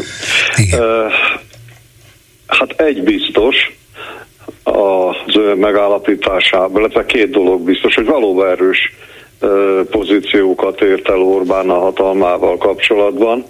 A másik pedig, hogy ezzel a véleményével Törő Gábor a címoldalakra tudott kerülni, és erről fog beszélni most elég sok orgánum. Én azzal a részével egyetértek, hogy igen, nagyon erősnek, biztosnak tűnik a hatalma, de azért ön is tudna mondani egy-két berendezkedést a 20. Uh, 21. századból, amikor, amikor olyan erősnek tűnt valami, és mégis pillanatok alatt összeomlott. Hát persze, persze. Ez lehetséges, szerintem török se zárja ezt ki, de, de hogyha csak Magyarországot nézzük belülről, meg ezt a hatalmi berendezkedést, akkor minden erő és erőforrás és, és szabály Orbán hatalmon maradását szolgálja. Ez, ez is biztos. Igen, hát nagyon sokan elmondták már, hogy pont azért építette le a demokráciát, mert ő a demokráciának az hogy mondjam, demokráciát használta ki arra, hogy hatalomra kerüljön. Hát egy kicsit a Weimári köztársaság szindróma, hogy demokráciát kihasználva hatalomra kerülök, és utána minden olyat, ami a demokratikus lehetőséget biztosítana az ellenfeleimnek, azt megszüntetek. Hát ez Orbán nagy titka. és egy úr azt mondta, hogy hogy hát Török Gábor talán inkább a jobb oldal, talán a Fidesz fele hajlik. Én megerősíteném az urat, még pedig egy sajátos véleményem van. Az, hogy Török Gábor ilyet leír, az tulajdonképpen az emberek tudatába kerülése, hogy leválthatatlan Olbán rásegít. És ezzel óhatatlanul is a Fidesz segíti. Így is most már nagyon dívik politológusok, újságírók, de még a, a, az egyszerű emberek körében is, hogy mennyire erős a hatalma Orbánnak és leválthatatlan. Erre ez a nyilatkozat a török Gábornak, még ha ő nagyon ritkán is nyilatkozik meg, erre segít rá, és ez szerintem nem jó. Ha ennyire feladja a társadalom, hogy ó, hát úgyse lehet ezt az Orbán nevű embert leváltani, hát akkor, akkor hát nem is tudom, mert mi lesz a nem következő. Én már valahogy el leszek, mert idős ember vagyok, de, de mi lesz a következő nemzedékekkel?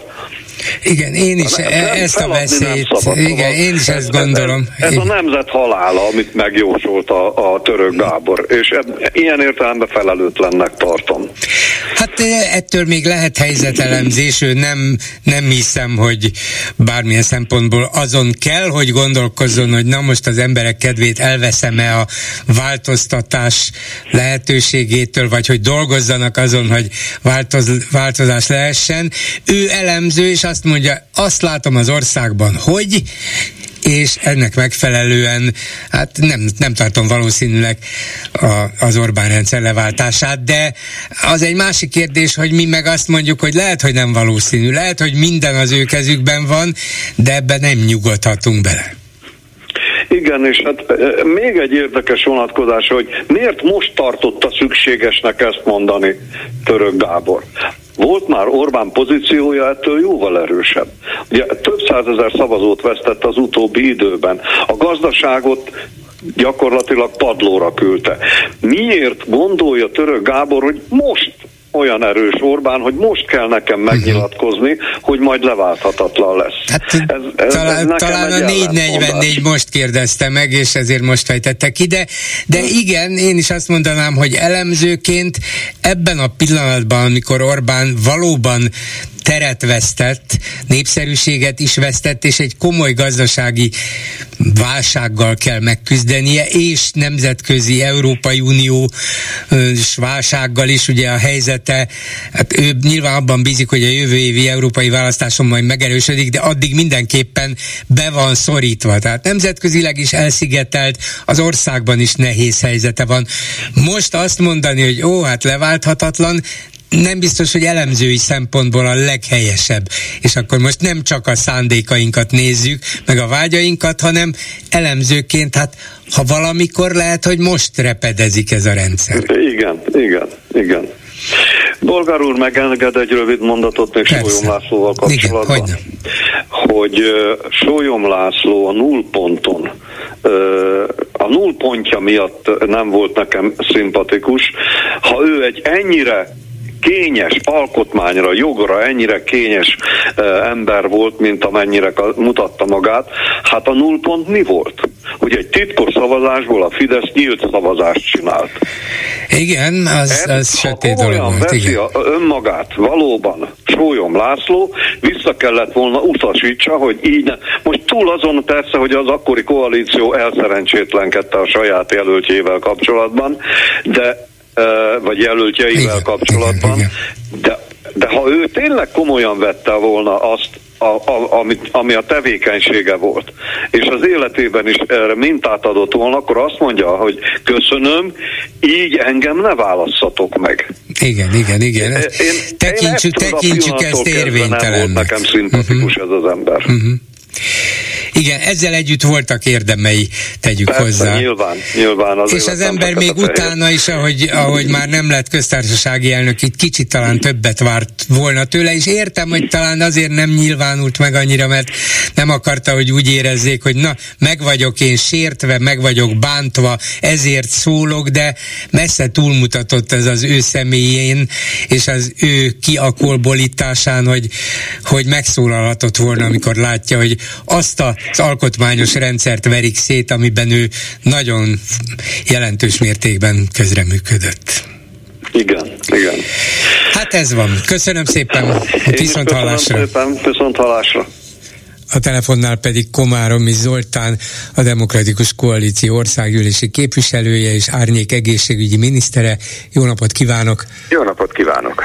Két dologról érdeklődnék öntől. Az egyik a hírklikken jelent meg egy nagyon érdekes interjú, aminek azt a címet adták, hogy akár Orbán egészségügyi állapotára vonatkozó információ is illetéktelen kézbe kerülhetett.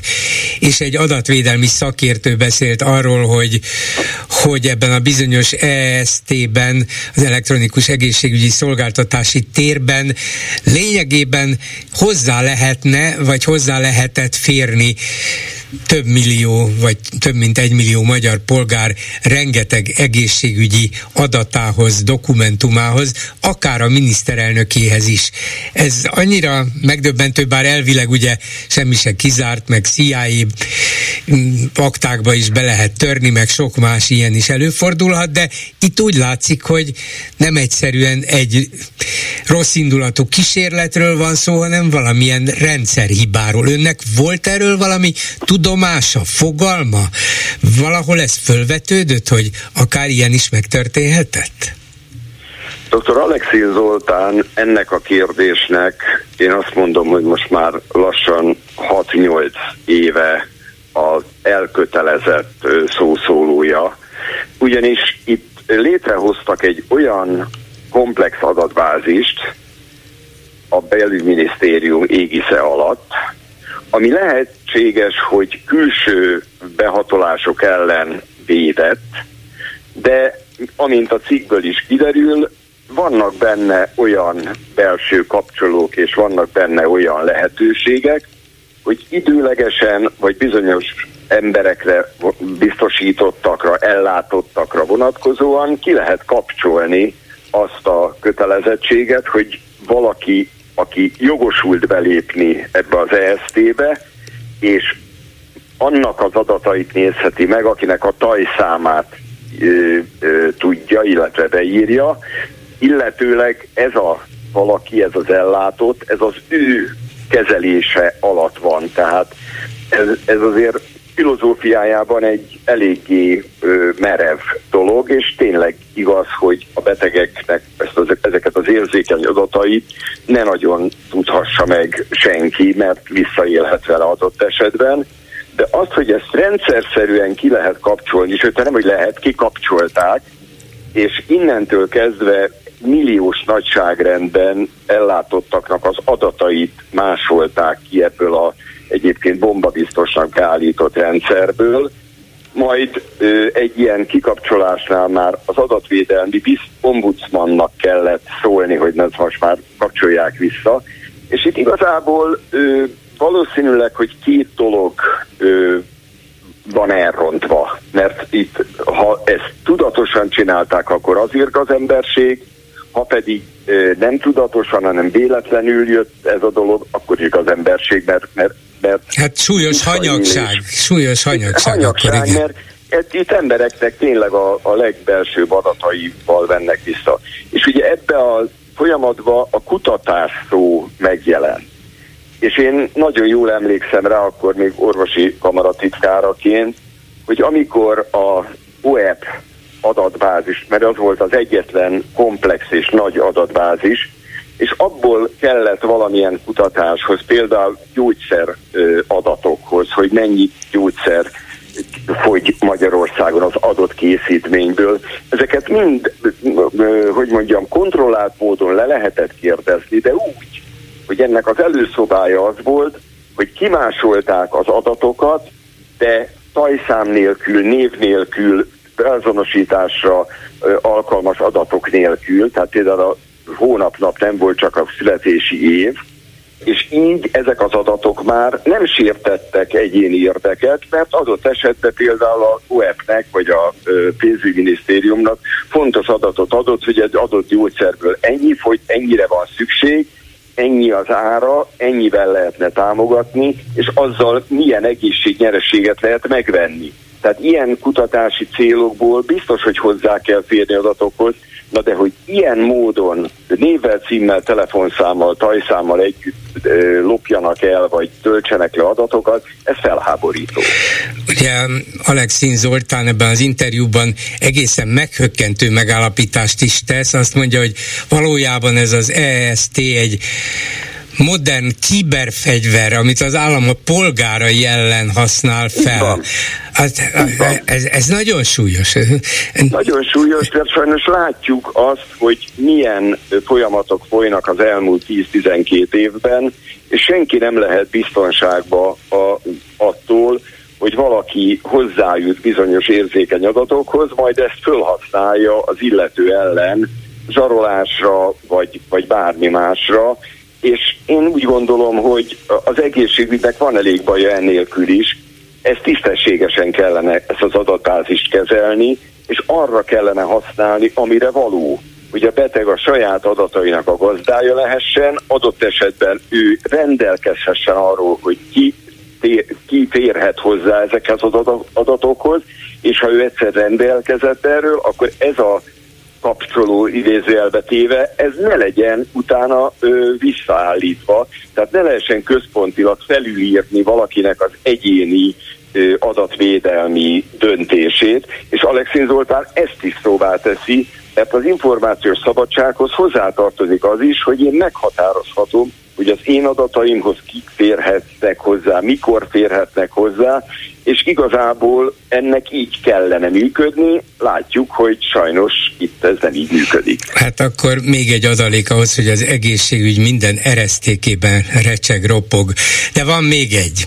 Ez talán a hallgatók számára könnyebben beazonosítható ez a bizonyos szuperkórház terv, amit 2005-ben Rogán Antal dobott be, aztán néhány év elteltével elkezdték már tervezgetni is, most éppen a legújabb apró hír, hogy Jé, Kocsis Máté Fidesz frakcióvezető felesége még mindig ott dolgozik annál a cégnél, amely ennek az ügyeit intézi, bár már alig vannak csak néhányan, úgyhogy ebből a szuperkórházból valószínűleg a belátható időn belül sem semmi nem lesz, de azért még fizetéseket adnak. Szóval egyáltalán volna értelme egy ilyen szuperkórháznak, ha mondjuk néhány hónap múlva mert összeomlik ez a kormány, nem bírja tovább, feladja, és azt mondja, átadom a hatalmat a DK árényé kormányának, na jó, itt a zárójel az álmodozás befejezésével bezárva, de mégis ha önök valamilyen hatalom közelbe kerülnének, és el kellene dönteniük, hogy hogyan tovább az egészségügyben, a szuperkórháza legfontosabb két-három dolog között volna, vagy ezzel most már nem érdemes annyira foglalkozni a közeljövőben, ezt nyugodtan lehet hátrébb tolni, és megnézni, hogy egyáltalán erre van-e szükség, vagy valami másra, más dolgokra, máshogyan. Arra jó volt, hogy nyolc éven keresztül hadováljanak róla, de lényegében ezt elfelejthetjük? Ö, tulajdonképpen, amikor ezt az ötletet bedobták, nagyon sokan ö, voltunk olyanok, akik végig gondoltuk ennek az egésznek a ö, mikéntjét, hogy ez, ez, ez hogy is gondolják, és ö, igazából már akkor is lett volna olcsóbb és gyorsabban megvalósítható megoldás, mert az, hogy Dél-Budának szüksége van egy közel 40 szakmát január 1-től december 31-ig ö, végző ö, nagy kórházra, ez nem kérdés se szakmailag, se egyébként politikailag.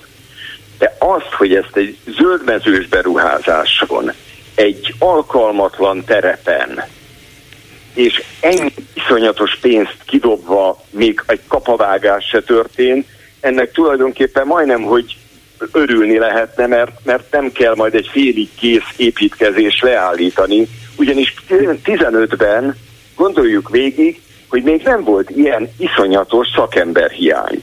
Ott is arról volt szó, hogy majd a Szent János Kórházból és a Városmajori Klinikáról egész osztályokat, egész orvoscsoportokat, vagy, vagy tímeket fognak oda átköltöztetni, hogy külön gyerekosztály lesz, ami szintén egy csapatot jelentett volna, vagy jelentene, és innentől kezdve ő most már gyakorlatilag egy ilyen nagy kórházat személyzettel feltölteni, a jelenlegi bérezési viszonyok mellett én úgy gondolom, hogy lehetetlen. Én emlékszem, De. hogy az ön pártársa, aki a Tétényi úti kórháznak volt a főigazgatója, László Imre, most a 11. kerület polgármestere, annak idején azt mondta, és talán nem csak ő, hanem egy, egy Orbán kormány alatti minisztériumi vizsgálat is, hogy hát a szuper kórház helyett talán az van a legjobb, ha a Tétényi úti kórházat bővítenék ki új szárnyal, és az el tudná látni ezeket a feladatokat. Sőt, ez olyannyira igaz, hogy ez a ö, terv, ez a László Imre kórházigazgató ide, ideje alatt el is készült. Tehát aki ö, ismeri a környéket, hogyha a Tétényi úton állunk, és szembeállunk a kórházzal, akkor gyakorlatilag ilyen velünk párhuzamos épületek vannak, és a hátsó fronton gazdasági épületek és egyebek vannak, tehát hogyha ezt a nem U alakú, de mondjuk ilyen villa lenne akkor belőle, azt hátul összekötnék egy tízemeletes, korszerű helikopter leszállóval, mindennel ellátott ö, tömbbel, az a jelenlegi tervek, tehát a szuperkórház terveinek töredékért megvalósítható, sőt, már kész lenne. Tehát az, hogy most el se kezdik, ez azt jelenti, hogy 4-5-6 év múlva lesz ebből kórház, arra jó, hogy hitegessék a betegeket, hogy hát itt most ugye a Szent Imre kórházba, vagy pedig a Szent János kórházba azért nem tudjuk önöket ellátni, mert hogy majd a szuperkórházban, de akinek most van infarktus, akinek most tört ízzéporrál csípőízülete, vagy, vagy kap hasnyálmirigy gyulladást, annak hiába mondom, hogy hat év múlva lesz kórház. Tehát ez egy igazából egy ilyen, egy ilyen mézes madzag, vagy egy gumicsont, amit időnként bedobnak, az meg egy kis stílű dolognak tartom, hogy, hogy 500 ezer forintokért hozzátartozók, akik lehetnek egyébként szakemberek, de nincs értelme a munkájuknak, mert gyakorlatilag mondom, egy kapavágás nem folyt. És ami most különbözik a 2015-ös helyzettől, akkor még legalább az alapellátás rende volt. Azért 2015-ben volt összesen 200 üres praxis. Most meg van 800 üres praxis. Több mint egy millió embernek nincs házi orvosa. Most hiába építünk Dél-Budán egy óriási szuperkórházat hat év múlva, Borsod megyébe, Szabolcs megyébe, Baranya megyébe, Tolna megyébe, Fejér megyébe, Békés megyébe, ott az ellátás az tényleg egyik napról a másikra folyik. Hát látjuk az Orosházi kórházat, látjuk a Békés Csabai kórházat, látjuk a Tatabányai, a Szolnoki kórházat, hogy hétvégén már nem tudják biztosítani az ügyeletet olyan fontos szakmába, mint szülészet, sebészet vagy gyerekgyógyászat. És most ez lenne a fő cél, hogy az emberi munkaerőt, a szakembereket megtartani, úgy fejleszteni az egészségügyi rendszert, és az árnyék kormánynak pontosan erre van egy koncepció, amit december 15-én fogunk majd bemutatni, hogy ö, ott a folyamatos betegellátásnak a tárgyi és a személyi feltételei biztosítottak legyenek, és ahol ez a biztosítás, ez járóbetegellátásban megoldható, akkor a járóbetegellátást kellene fejleszteni, ahol pedig csak fekvőbetegellátásról van szó, egy speciális szakmába, például érsebészet, idegsebészet, ott pedig a megyei kórházakba kellene összpontosítani az erőnket, mert így gyakorlatilag végeláthatatlan várólisták vannak, és betegek szenvednek fölöslegesen, azért, mert egyrészt nincs jól finanszírozva az egészségügy, másrészt az ellátórendszer nagy része alkalmatlan arra, amire a 21. században kellene, hogy alkalmas legyen. Köszönöm szépen Komáromi Zoltánnak, a DK országgyűlési képviselőjének. Viszont hallásra! Viszont hallásra! Háló, jó napot kívánok! Jó napot kívánok! Üdvözlöm, bolgár úr! Verne Sámuel vagyok. Nem, nem adtam volna egy forintot se azért, hogy bekerülök ma, de mégis sikerült. Körülbelül tudja bolgár úr, hogy mit fogok mondani, ismerve engem de mégiscsak én mondom el, nem, nem bolgárul. A következő, tessék? Na, a mondja, mondja. A reménytelen rendszerváltás kapcsán, meg Gyurcsányra is két, két szót szánnék még, nem sokkal többet.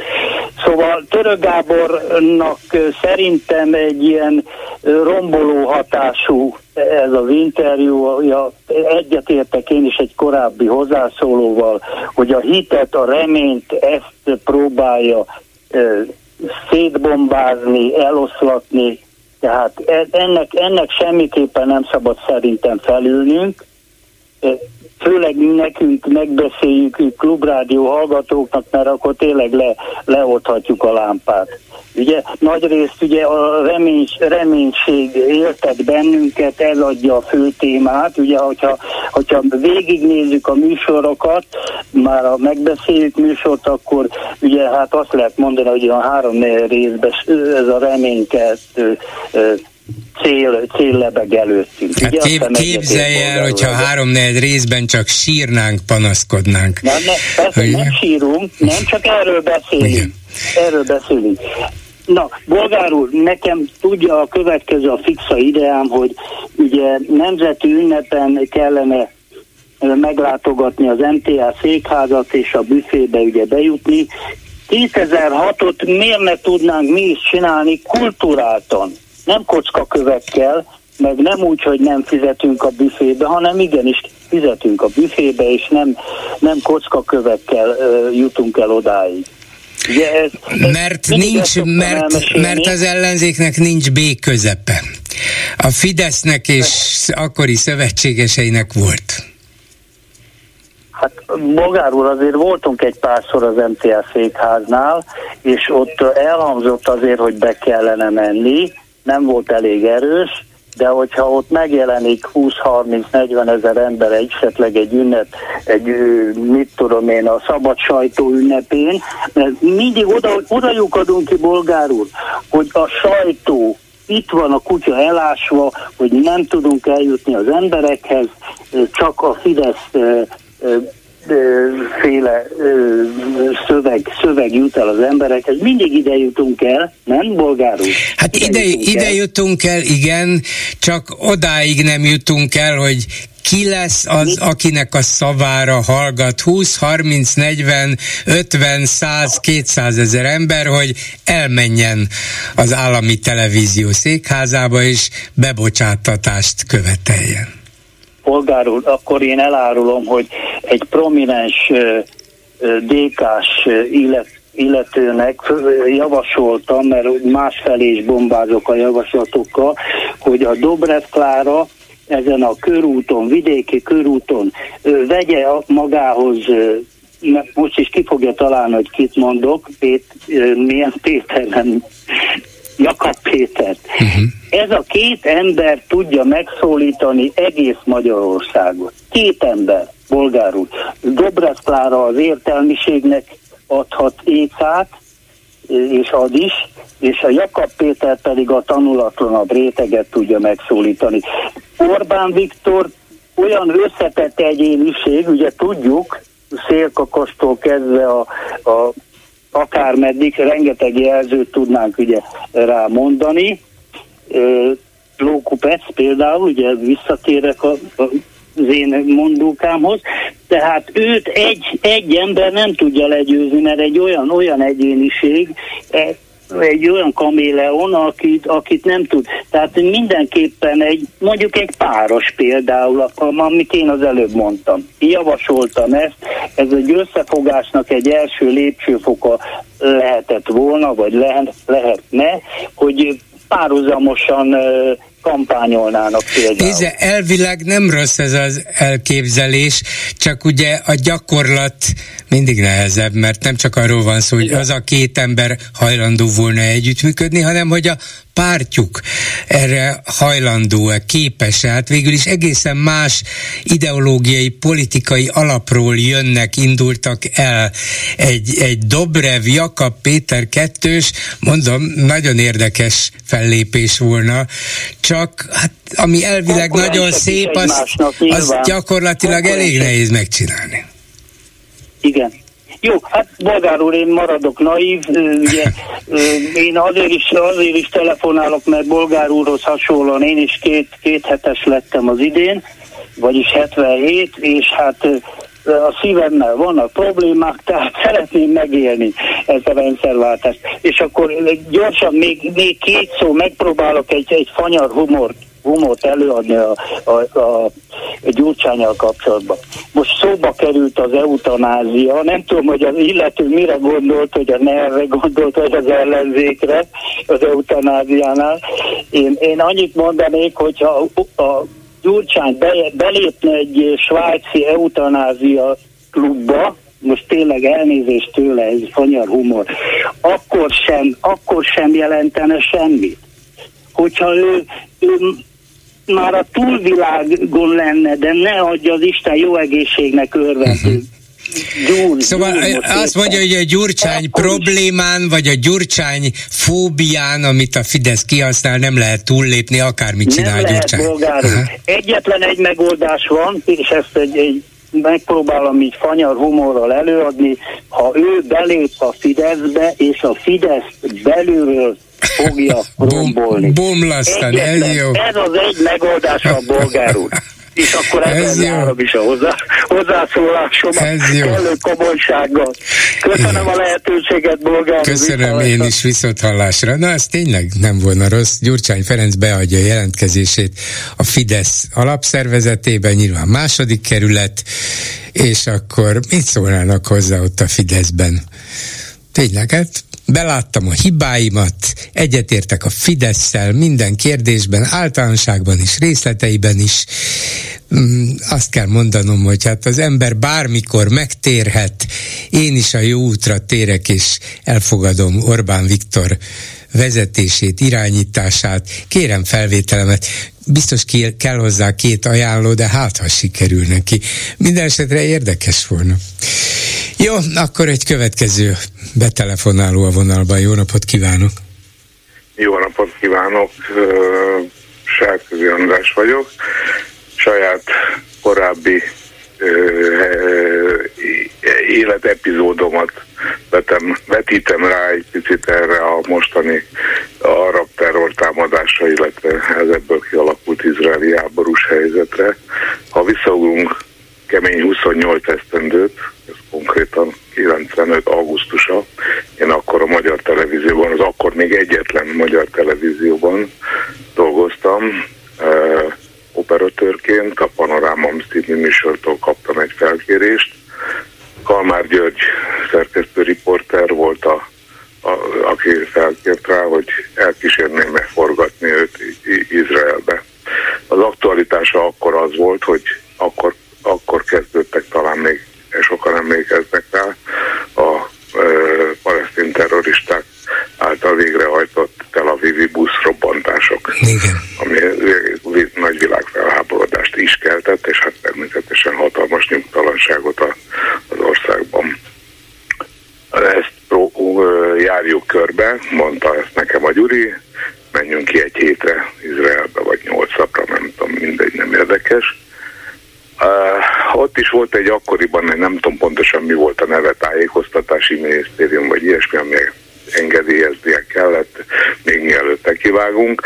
Uh, az volt a címszó, hogy az akkor még első miniszterelnökségére készülő Netanyahu val készítenénk interjút a, a Knesset épületében levő irodájában. Ez ez egyébként meg is valósult, és, és valóban ez, ez, volt, a, ez volt a fedő uh-huh. része a dolognak. A, a, a valódi indokát én, én igazándiból akkor tudtam meg, amikor már kim, vagyunk, kim voltunk, nem volt egy veszélytelen vállalkozás. Utólag derült ki, megbocsátottam a Gyurinak, Isten nyugosztalja, a szegény már sok éve nincs köztünk. Na, mi volt a titkos cél? a titkos cél az volt, hogy neki megvoltak olyan kapcsolatai, ami persze nagyon sok száz dollár kenőpénzzel volt alátámasztva, hogy be, beszökünk a gázai övezetbe. Ez meg is történt. Ott azt kell mondjam, hogy filmekbe illő konspirációs körülmények között arabok vittek jobbra-balra, lefüggönyözött autó, bekötözött szem, stb. Amit el lehet képzelni filmekből.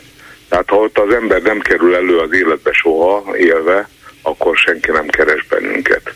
Ez így utólag esett uh-huh. lehet a tantusz. Egyszer csak megálltunk valahol, bevezettek, e, fegyveres emberek bevezettek e, egy házba, ahol azt mondták, hogy itt, lesz, itt lesz interjú. Én még akkor sem tudtam, hogy milyen interjú lesz, és eh, hát a sajtóból fényképről felismertem, akkor a, a, a, aki oda, amikor kész voltunk a, a bekészülés, tehát kamera, világítás, hang, felvétel, stb. Az egy pár perces összekészülés volt, akkor személyesen megjelent Yassin Sheikh, ha ez a név még mond valamit. Igen. Ő, ő volt akkoriban a Hamasnak a második számú vezetője, az első számú vezetőjét egyéb, egyébként Amerikában letartóztatták. Máig nem tudom, hogy évekkel később milyen indokkal engedték ki, mert egyébként terrorizmus vágyával volt letartóztatva Amerikában. Kiszabadult legálisan és visszakeveredett. Minden esetre a mi emberünk az Jacin volt, ő volt a második számú ember. Uh-huh. És hát itt jön az, ami most nekem visszacseng az egészből, hogy hogy a, vá, a, a, gyakorlatilag a mondani valója az volt a ténységnek, hogy minden izraeli, még a csecsemők kezéhez is vér tapad. Ezt egyszerűen elhűltem, megdöbbentem, mai napig is beleborzongok, hogy ezt a szörnyűséget kellett meghallgatnom, de hát muszáj volt, mert hiszen mi, mi, mi, mi sajtó voltunk, a, világ elé kellett várni. És hát az izraeli hatóságok tudtak erről az interjúról? Nem.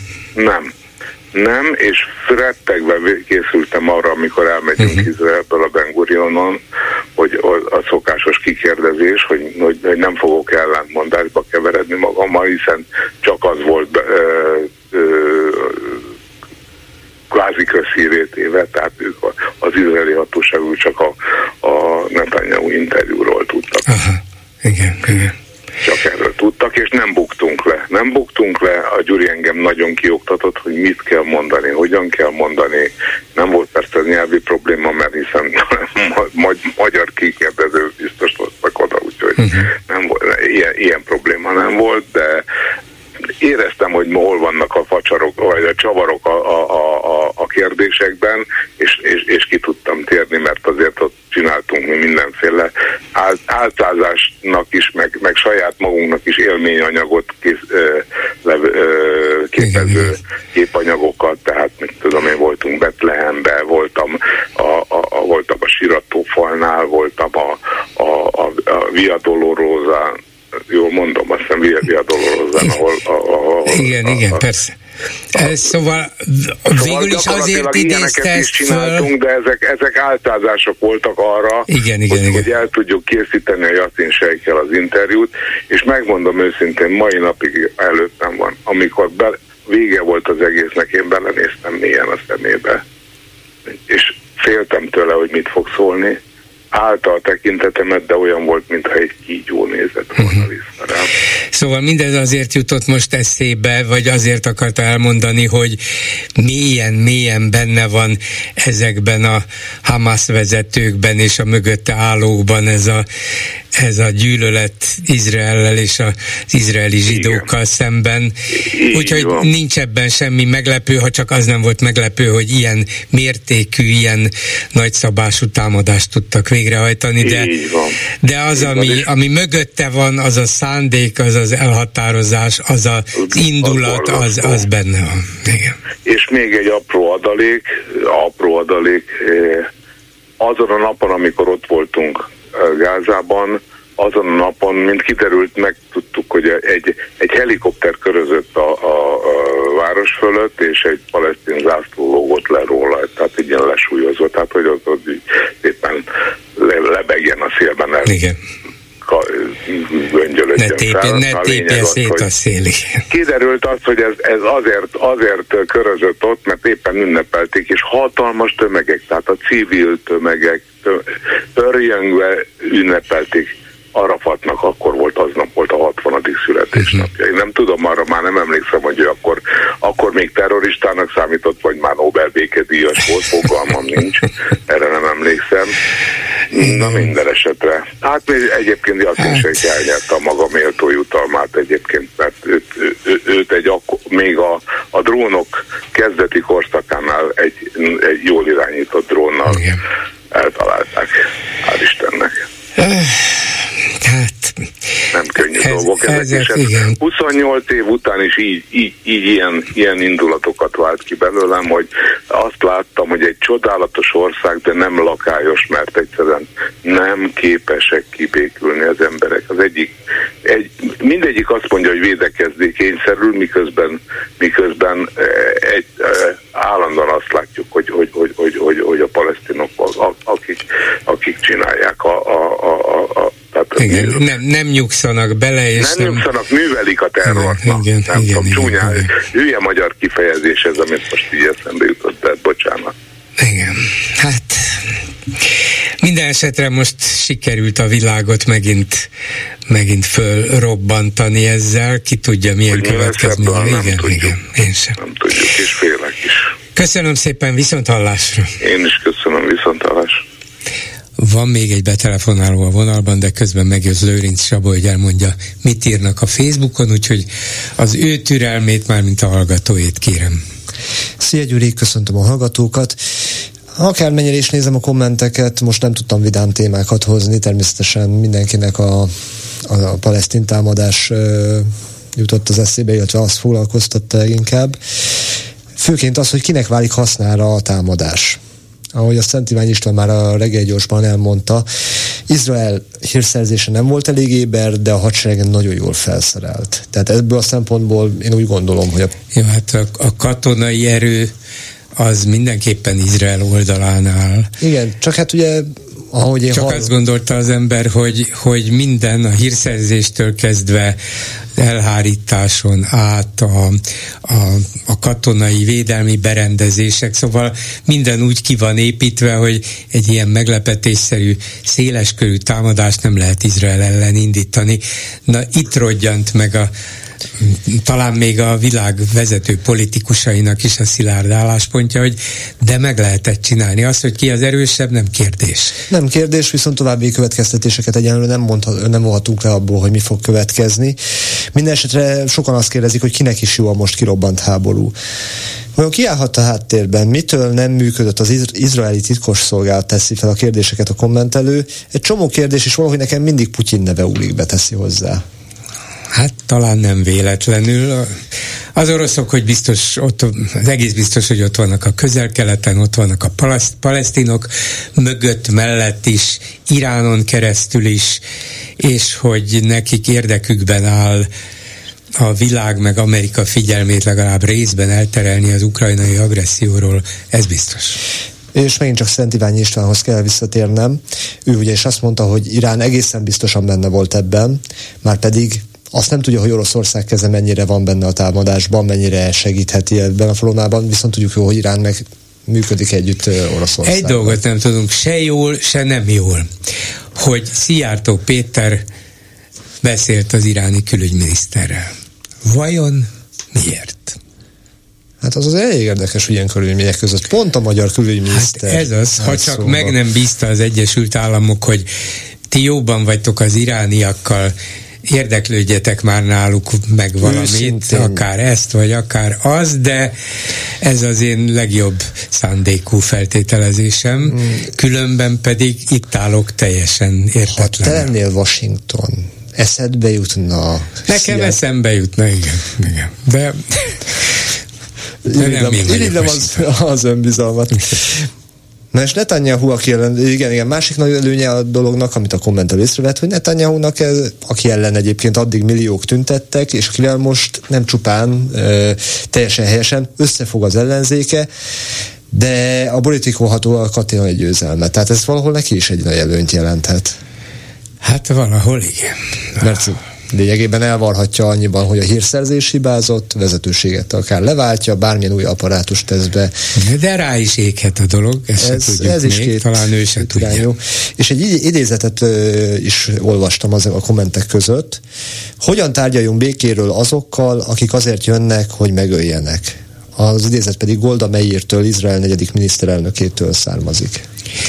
Igen, de végül is Izrael különböző kormányai végül kötöttek mindenféle békéket olyan arab országokkal, például Egyiptommal, amelyek bizony rátámadtak Izraelre. Úgyhogy előbb-utóbb valahogy együtt kell élni, hogy hogyan, milyen feltételek alapján, hát A másik témám az ö, kevésbé szomorú, ám de ugyanolyan bosszantó. Megáll-e a Orbán rendszere Orbán Viktor nélkül ez a kérdés, ami foglalkoztatta a kommentelőket. Egy ismerősöm azt mondta, így az első komment, és teljesen egyetértek vele, hogy a Fidesz-KDNP újabb nagyarányú győzelmét az ellenzék pártjai nyerik meg nekik azzal, hogy elutasítják az együttműködést. Igen, hát ez egy visszatérő feltételezés. Az egyik nyilván úgy gondolja, hogy majd én erősebb leszek, mint a másik, a másik úgy gondolja, hogy majd én leszek. Aztán Török Gábort is érte némi kritika. Török Gábor remek elemző, kiszámolta ő, meddig akar pénzért elemezgetni. Kijött neki az, hogy addig ezt megfizetni az ellenzéki szervezeteknek nem lesz forrása. Hát akkor arra a lóra tesz, amely addig neki fizet. Racionális cikk. Csak hát okunk van hányni az alhozállástól. Hát ezt nem hiszem, hogy fizeti őt a Fidesz, magától is gondolhatja így. Még hogy Orbán nélkül is működne a kormánypárt, így egy újabb komment, ugyan már, amikor ő az Orbán párt záróköve. Így van, nyitó és zárókő, alapkő. Nekem nincsenek ilyen illúzióim, hogy a korrupció Orbánnal együtt, vagy az ő rendszerével együtt eltűnne, tehát nekem ez a nagyobb problémám. Más kérdés, hogy egy másik vezető, pláne egy másik párt esetén mekkora lenne a lehetőségük ezekre, különösen úgy, hogy nem hiszi rárdul meg feltétlenül a hatalmuk. Igen. Ennyi lett volna a komment szekció. Köszönöm, még van egy nagyon rövid hozzászólásra mód, de hogyha az illető elkezdi, akkor még holnap folytathatjuk is. Háló, jó napot kívánok! Jó napot kívánok! Az jutott eszembe, hogy úgy hallottam, hogy a mai műsorában senki nem hivatkozott a lengyel választásokra. Senki. Azért ezt nem, nem kellene teljesen a szemétkosárba dobni hogyha esetleg a tuszkék e, nyernek, azért annak lenne e, hatása a magyar közvélemény. Na de miért gondolja, hogy szemétkosárba dobtuk? Ma, ma éppen ja, nem, nem hivatkoztunk nem, rá. Csak azért mondom, mert nem hallottam, hogy ez felmerült volna ilyen magyarországi hangulatra ható tényezőként, csak nem, nem akarom ezt túl hangsúlyozni. Ja, hogy én itt elég pessimista voltam a németországi választások miatt, és, és ugyanakkor nem említettem azt, hogy akár Lengyelországban fordulhatnak jobbra is a dolgok. Igen, hát azért ott egy kicsit jobb az esély, és azért, hogyha ott a Tuskéknak bejönne még egy, egy, egy pici, pici egy kis győzelem is, azért az Magyarországon is hatással lenne az, a. Az nem kétséges, igen. Jó. ez, köszönöm, ez köszönöm szépen, köszönöm viszont hallásra. Minden jó. Ezzel a megbeszéljük mai műsorra véget ért. Készítésében közreműködött Král Kevin, Lőrinc Csaba, Simon Erika, Szabó Csilla és Csorba László. Bolgár Györgyöt hallották. Viszont hallásra holnap. Most pedig jön az Esti Gyors. Esti Gyors. A hírek háttere. Jó napot Európa, jó napot nagyvilág, üdvözlök mindenkit, aki Magyarország és a Szabad Európa maradék magyar hangját hallgatja, akár az egész földkerekségen, internetes oldalunkon, Youtube-ján, telefonján, wifi rádióján, számítógépén, vagy a vasalóján jogunk van szólni. Dési János vagyok, örülök, hogy me is velünk tartotok. Szerkesztőtársam V. Nagy Gyöngyi. Szombaton példátlan és aljas terrortámadás érte Izraelt, számtalan ártatlan áldozatot követelve. Az első órák döbbent bénultsága után gyorsan megindult az izraeli ellentámadás, Gázát katonai csapások érik, s miután ide Izraelen keresztül érkezik az áram, a víz, az üzemanyag, ezeket a közszolgáltatásokat is elzárták. És mindez még csak a kezdet. Bár rengeteg még a homályos, mi több a sötét folt abban, hogyan is történhetett ez meg, az biztos, hogy a Hamas terroristái hosszan készültek erre a támadásra. Hónapok óta gyakorolták, miként kell civileket lesből agyonlőni, elrabolni, megkínozni. Hónapok óta. Ebből az is következik, hogy akik kitalálták ezt a támadást, azoknak volt idejük végig gondolni a következményeket. Nyilvánvaló, hogy Izrael, mert mi más tehetne a saját védelmében, visszavág. A visszavágás is nagyjából elég jól elképzelhető pár lépéssel előre támadások Gáza ellen. S bár a Hamas jó szokása szerint szívesen rejti katonai objektumait, rakétakilövőit, akár iskolák, óvodák mellé, hogy a gyerekek testével fedezzék a gyilkosságokat, most ez sem fog segíteni. Szárazföldi támadás? A gázai Hamas rendszer eltörlése? Aztán még a közszolgáltatások lekapcsolása, gáz az áralávétele, a vendégmunkások kitiltása, nyilvánvaló és közvetlen következmény. Gáza egy alig pesnyi terület, ahol legalább két millió, de egyes források szerint akár három millió ember él, meglehetős szegénységben és kilátástalanságban.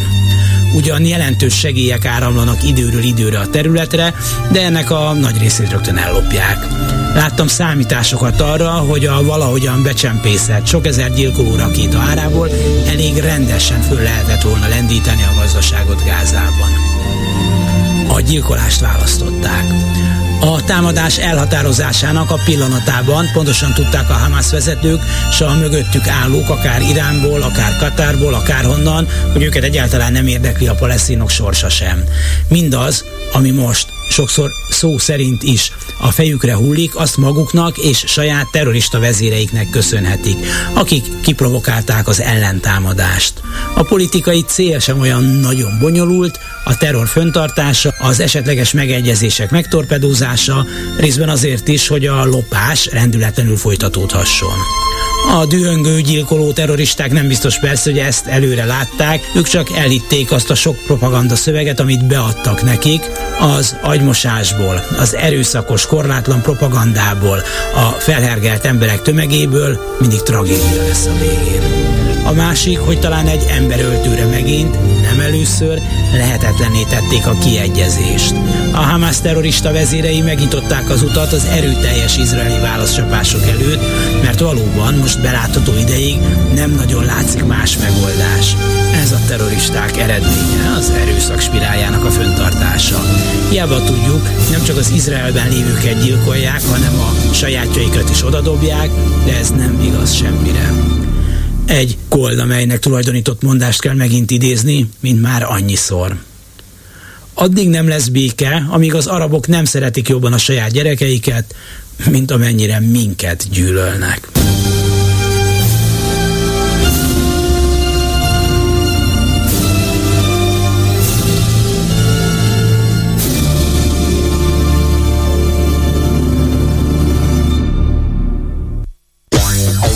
Esti gyors, a hírek háttere.